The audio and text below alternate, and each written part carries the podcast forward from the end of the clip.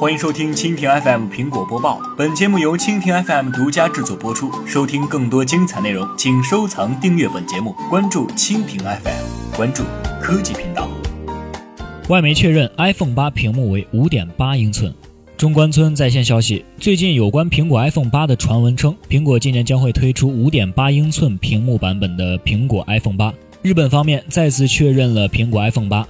此前有消息称，苹果 iPhone 八将会采用五英寸的屏幕，而现在他们确认，苹果 iPhone 八采用五点八英寸屏幕。配备五点八英寸屏幕的苹果 iPhone 八将会采用 OLED 显示屏，另外两款苹果 iPhone 八将会采用传统的 LCD 液晶屏。虽然目前许多爆料都表示 iPhone 八会采用五点八英寸的屏幕，但也有人对此提出不同的看法。苹果分析师郭明池提到，iPhone 八的外形尺寸才是五点八英寸，而显示区域则是五点一五英寸。前面板的其余部分则是一个功能区，在屏幕下方以虚拟键的按钮来代替实体按键。此外，郭明池还表示，iPhone 将搭载 3D 前置摄像头，可以对人脸进行扫描验证身份，以代替 Touch ID 的功能。尽管一些报道表示，iPhone 八的 Touch ID 功能将会被其他的生物识别技术，比如虹膜或者人脸识别，甚至是超声波识别取代。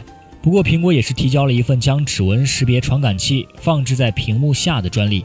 苹果还提交了一份将环境光线传感器放置在屏幕内的专利。最后的价格方面。